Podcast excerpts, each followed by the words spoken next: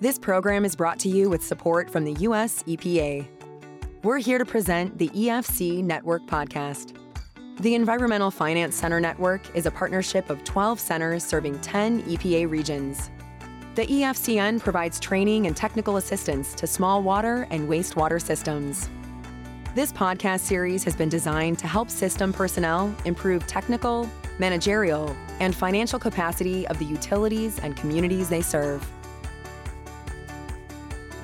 Hello, my name is Frank Roth, and I work at the Southwest Environmental Finance Center. We are part of the Environmental Finance Center Network, and this is a podcast focusing on leading practices in wastewater operations. With me today, I have uh, two individuals from the Seattle Public Utilities. We have John Holmes, who is the Utility Operations and Maintenance Division Director, and we also have Gene Calhoun, is the interim director of system maintenance. Welcome, John and Gene. Thank you. Thank you. Thanks for having us. I'd like to start out, uh, maybe you can tell a little about uh, yourselves in, ter- in, terms of your role, and then just a little about um, Seattle Public Utilities in terms of how many miles uh, you're responsible for, uh, and then maybe some of the challenges you've had in the past few years around maintaining your system and dealing with uh, system events. We all know that it rains a lot in Seattle and you're a 24 7 operation and it's your responsibility to manage these uh, large systems. Uh, so I'll turn it over to you, John and Gene, and maybe you can describe a little about yourselves, your roles, and a little about uh, Seattle Public Utilities wastewater system. Why don't you go first, Gene, and then I can go after you? Okay, well, um, yes, my name is Gene Calhoun, and I'm the uh, interim uh, division director uh, for uh, system maintenance. And I have um, been uh, with the utility for uh, past 23 years.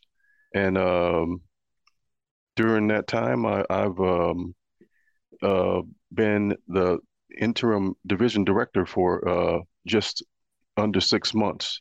Um, and I, I can say, you know, uh, uh, some of the we, we manage about 1,400 miles of uh, of uh, pipe uh, throughout the city of Seattle, um, and uh, it, it is a combined system, in which creates some challenges, you know, through for our, our maintenance program through um, as um, as Frank uh, mentioned, uh, through all the rain uh, we have and, and rain events, yeah, that, that's the, the most challenging, you know, is is uh, that we have a, a combined system, and uh, I guess you know we we've uh, uh over the years um, uh, worked to to uh, separate the system, um, but you know it, it's, it's a work in progress. All right.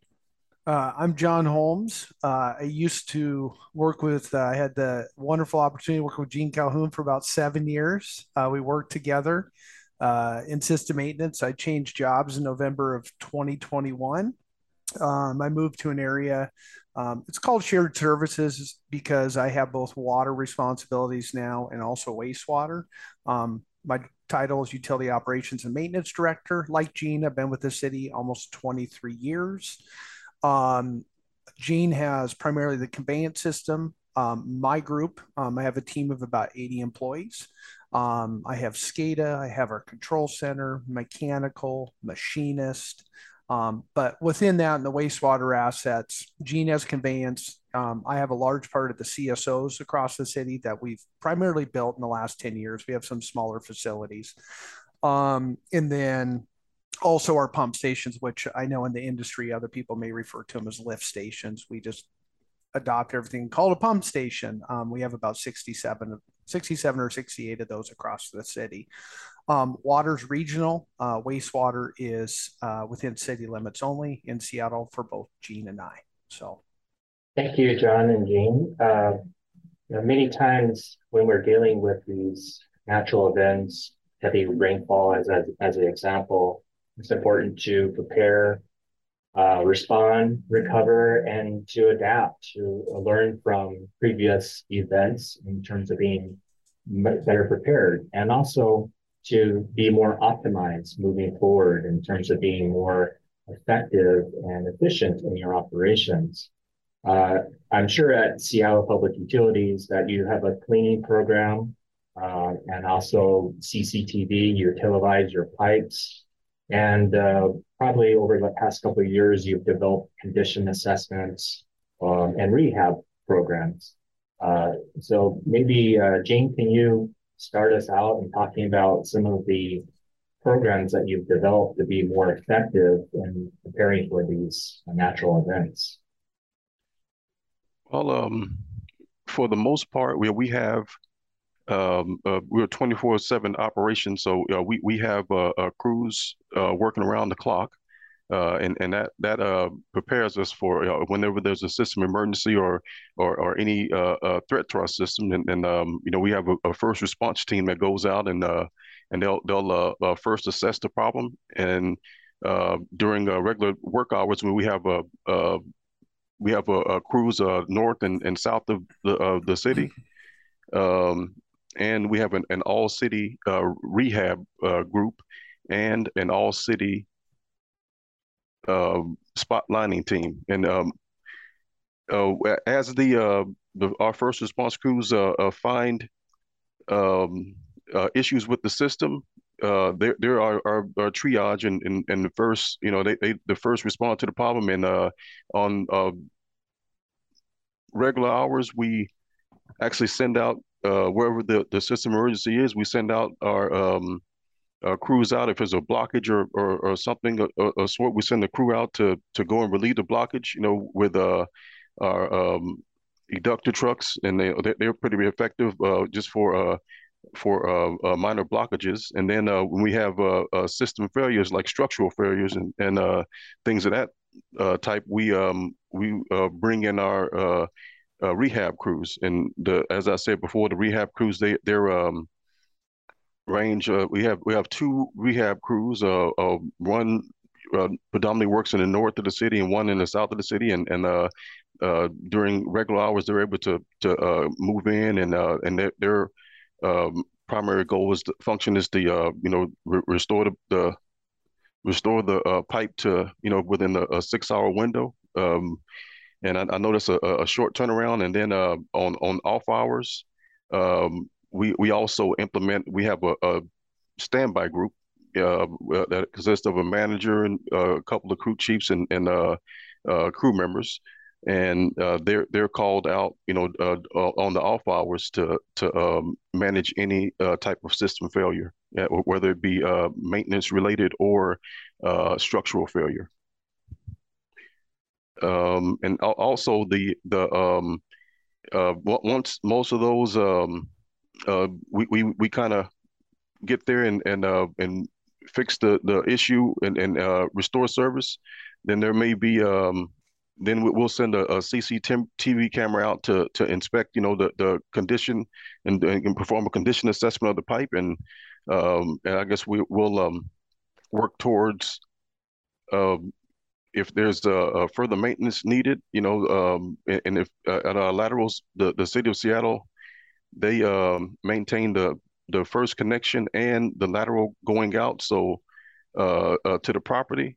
Uh, I mean, just just the first connection, you know, and and not not the lateral going out to the property. So, uh, as, as, you can imagine, there's a, a lot of those, and and uh, in a, in the condition of our, our pipe, and we have a, a, a age system. So sometimes it it uh, presents, you know, uh, uh, times where we have to uh, go in and and um, utilize a, a spot lining.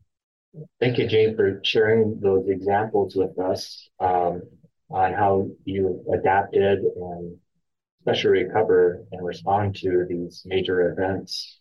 Uh, John, do you have anything to add to how uh, Seattle Public Utilities have been more effective with these strategies, if you will? Yeah, um, both Gene and I use uh, Tableau. Um, that's really become hot for uh, metrics um, real-time reporting uh, so we can monitor and share with our crews because it is a partnership um, i don't look at the tableau reports personally as you know top down hey i gotcha it's meant to share and evolve and grow and you know on a monthly basis take those metrics um, from our emergency response times our productivity um, what we may have for total workload versus what we have for resources. I think I can confidently speak for both Gene and I that we have more work to do than we have people, probably like everyone listening to this call. Uh, is going to, I, I think generally, um, it's, you know, being in uh, the sewer business is pretty active. Um, like Gene, um, we don't have a first response crew um, during work hours. Uh, we have a one hour response time for a priority nine call, which is an emergency. Um, off hours, we allow two hours. That's because people, most people do not live in city limits um, that work for the city because of housing prices. They have, uh, you know, potentially commutes. So depending on the time you get the call, uh, we allow for two hours to um, be on site, and we do track that. Um, we do maintain what we call a duty supervisor. Um, it's comparable to what Gene has for a standby crew, but usually it's by craft. Um, uh, on call 24 7, 365. Um, so we always have availability.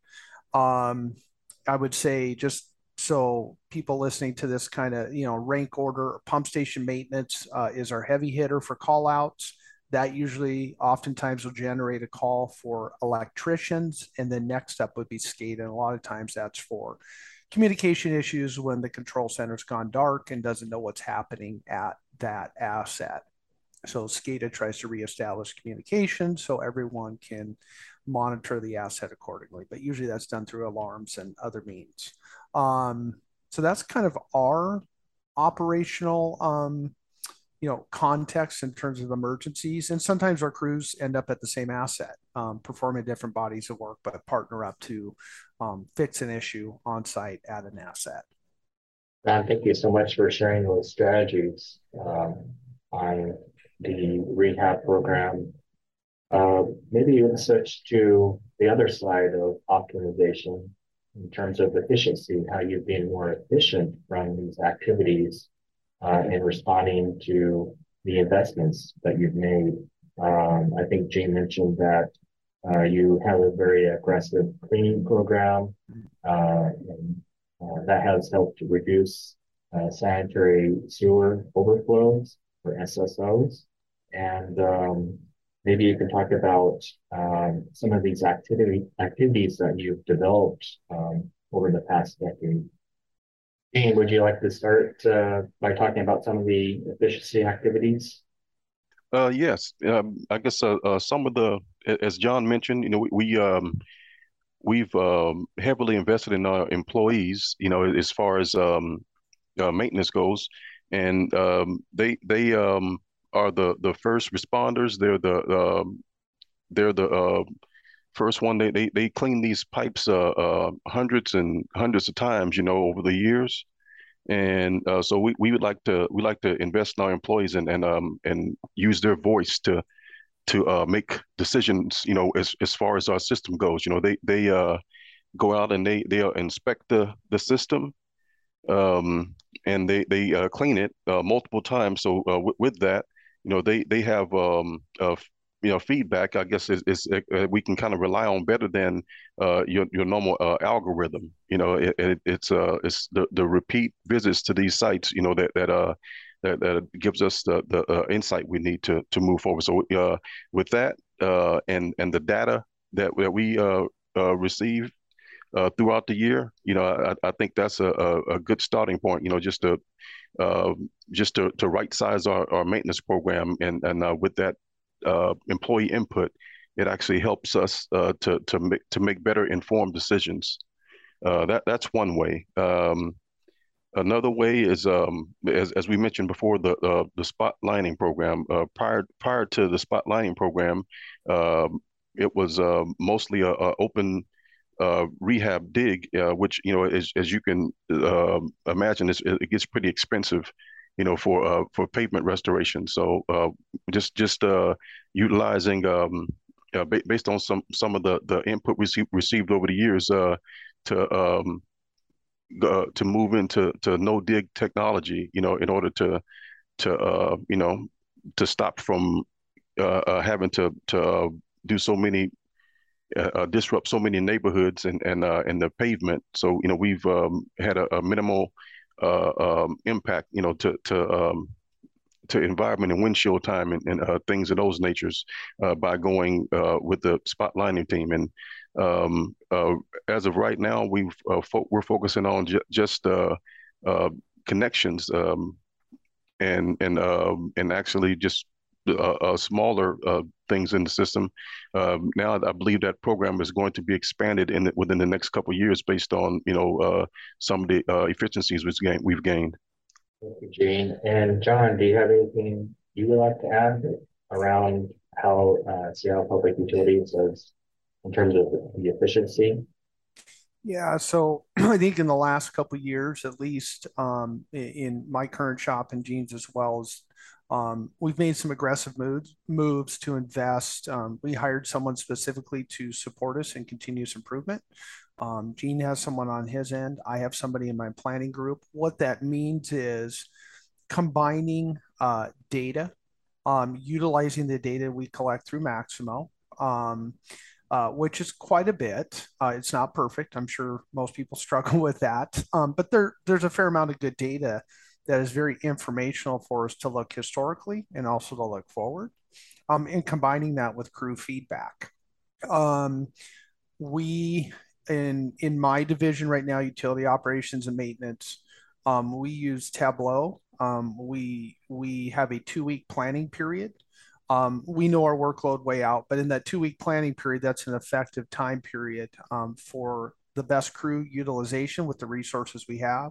Um, I'm quite short in a number of areas, electrical, um, our machinist. Um, so you know it's trying to balance that workload demand with resources available um, you know gene has the same challenge um, but really just trying to grow develop and make sure we're informed with all this data we're collecting so we're making good good decisions with the use of our people our equipment um, and asset based decisions to the best of our ability um, when we're performing work out in the field. These are really great examples and i'm glad that you um, talked about both the quantitative data that you get from your CMMS program, you use Maximo, uh, that you use Tableau to visualize your data, to look at uh, issues, challenges, and that helps you to to better respond to to these issues. Uh, and then also, as Gene mentioned, uh, the qualitative data that you get from your employees. So you're using both quantitative and qualitative data to make these informed decisions. Uh, so that's really key in moving forward. And for many small and medium utilities that may not have these type of dashboards, uh, they can still use Excel and um, to pivot tables, and even Excel has uh, some dashboard capabilities. So it doesn't have to be a complicated uh, visual visualization software. Uh, you can use a simple spreadsheet tool uh, to be to begin that process. Um, but the key is when you have that data that it is um, reliable and accurate, of course. Yeah. Well, just to um, really put it in context for the smaller, medium-sized utilities, maybe um, the smaller utilities, we didn't really use these capabilities in probably till two years ago right? Um, so we were kind of in the spreadsheet world um, of data dumps from maximo and having to mine all this stuff and um, you know, um, I think a lot is put on our operational managers instead of just running field crews and performing work, you know, expecting them to be data analysts and, you know, um, sort out PM schedules and uh, resource utilization. I mean, uh, really quite a bit are packed into these jobs. Um, so we're, you know, we're not deep into this, but I do see the value since we've started using it more and more. And I think the the important thing is, is to me is the data doesn't have to be perfect, but start with something. Um, and I look at it as it's not a report card. It's not you got an A, you got an F. It's merely a tool, right, to deploy where you can in your job to make life easier for your field crews. That's really how I look at it is how can I remove obstacles? How can I make life easier for you? What's getting in your way? Um, what process is burdensome? What parts aren't available? Um, you know, it's it checks the temperature of the business at any point in time. Um, and that's how I approach it. Um, you know, different people from a quantitative end may look at it differently. Um, but back to your point, Frank, with you know that feedback from the crews, the stuff you get out of a system is important to a point. The real, the good stuff comes from your field crews. That experience and that knowledge. It's it's nothing in a dashboard or a work order management system or a spreadsheet is going to replace that knowledge. Uh, very true. Uh, That's where the rich stuff comes from, in my opinion. Right. So we've been talking about some of your older assets that have gone through some rehabilitation. I, am sure that you have, you mentioned some uh, aggressive cleaning program on those assets that were installed uh, within the last 40 years. And, but you also have new assets. Um, and I'm sure that you have a, an asset onboarding program to get those new assets into your program. And maybe you can talk about some of your newer assets. Yeah, I'd say one of the um, one of the challenges, and it, probably Gene can jump in. I think applies for both of us. Um, we we don't put too many hands in terms of new assets. I mean, on the rehab side, they do, um, but in terms of new assets, one of the challenges for us is finding the time to train people, right? Familiarize them uh, with an asset, and oftentimes um, when an asset is designed and brought into service, let's say a CSO, because um, Gene's had challenges, I've had challenges, is they don't always perform as intended. Um, and uh, it's kind of handed off to us to figure out. Um, and that can be um, very challenging um, because some of these can be complicated. there's a lot of moving parts to them.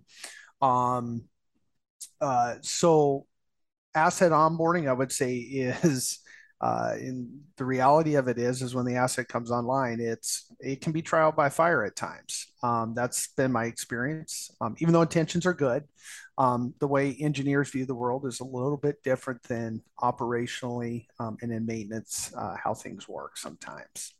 Um, but I know the utility is putting a great deal of effort into improving our asset onboarding uh, processes. Um, and and I think it's a critical investment going forward. I think it's good business, um, and I think that will reap dividends into the future for for currently for guys like Gene and I and those that come behind us. Gene, did, did I miss something there, or maybe a different I, viewpoint I with the outside onboarding? I, I think you covered uh, you covered the, the most of it, and and uh, and I, I've definitely been, been experiencing the you know the, the trial by fireside as you mentioned uh, yeah, you know, once uh, asset, assets are onboarded, you know, um, you know, there's um, you know, uh, uh, in in the um, in the the the staging and once we get into to uh 30 60 uh 90 percent you know we, we do have some involvement in it. Um j- just uh, b- before assets uh, come on board just for our, our maintenance program. Uh but you know you know, we, we can never uh, kind of predict, you know, how things uh, are going to perform, you know, once that once built. So that, that that's one of the challenges. So um, I, I, think John covered covered it uh, uh, pretty well.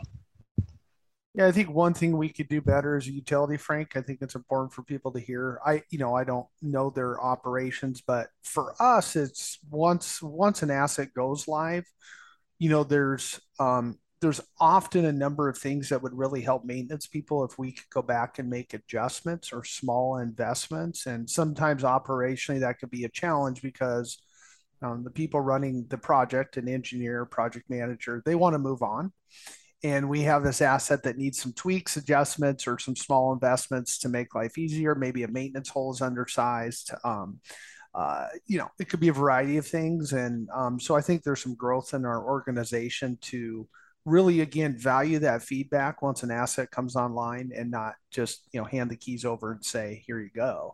Um, i think we could do better um, organizationally. So again taking that feedback in that loop and saying hey it's yeah the asset may be live it's online um, but there's some tweaking adjustments for the next year that we need to make um, to make life easier for the field folks that have to go out there and do the work.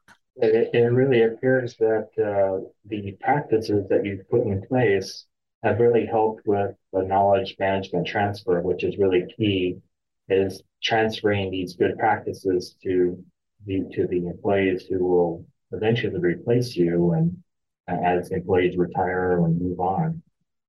Yeah, you know, when you you bring assets online and it's like Gene mentioned a 30, 60, 90, you know, depending on the size of the asset, I mean, these could be, you know, 100 to 200 pages. Well, sitting down with field staff to do a review um, can be quite challenging when uh, uh, people want feedback. Um, and you're trying to incorporate your feedback into a design. So, um, uh, you know, sometimes it's much smaller, but sometimes they're very large, and so it's it's a challenge to say, hey, how do I get my best people in the room to look at this design? Um, you know, point out flaws, things that need to change, make adjustments, redline it, um, you know, and and build a better product. That's the time to do it. Good, Gene. Do you want to add anything? Um, uh, yeah, just kind of kind of going off of what what John uh, mentioned as far as uh, yeah, getting your best people, you know, and, to be able to to weigh in on the situation, you know, uh, as um, the field crews ha have, you know, uh, the best uh, experience and input. Um, I, I, just I feel like uh, uh, some things have made it a little bit easier to bring uh, that field perspective, you know, uh, uh, to to to the engineering and and uh, and to combine that, like like just kind of kind of like the format we're on right now, this virtual format. sometimes we've actually used this tool quite a bit, you know, just to to be able to to extract that that field experience and and uh and, and, get that perspective, you know, on, on a, a, certain issue because um you know us as um you know as, as managers and, and directors, you know we we uh you know we, we see things uh, uh, uh one way uh and and an engineer may see it another way, but uh, uh someone who um uh, touches the asset as much as these guys have, and uh, and and un- can understand the terrain and uh, are there real time, you know, can can offer some some great input. And uh, the, the virtual format, you know, kind of allows us, you know, to to be able to to uh, get some of that field uh, field knowledge real time. So that, that, that's you know some of the things that I've seen that that has been a great help to to to joining those two perspectives together. Very good. John and Gene, I really want to thank you for your time today and sharing your experiences, your strategies, your techniques, and quite simply your your good practices that you've put forward that you've integrated into your system maintenance program. Uh, it's very uh, true that you know building these kind of systems not only optimize your systems but helps to maintain uh, your service levels that uh, you're responsible for. Uh, so I'd like to thank you again for your time today and uh, really appreciate you sharing your experiences with us. Thanks for having us, Frank. Thank you again, Frank, for having us. Thank you to all our listeners for tuning into this episode of the EFC Network Podcast, brought to you with support from the U.S. EPA. Be sure to stay tuned for future EFC Network podcast episodes.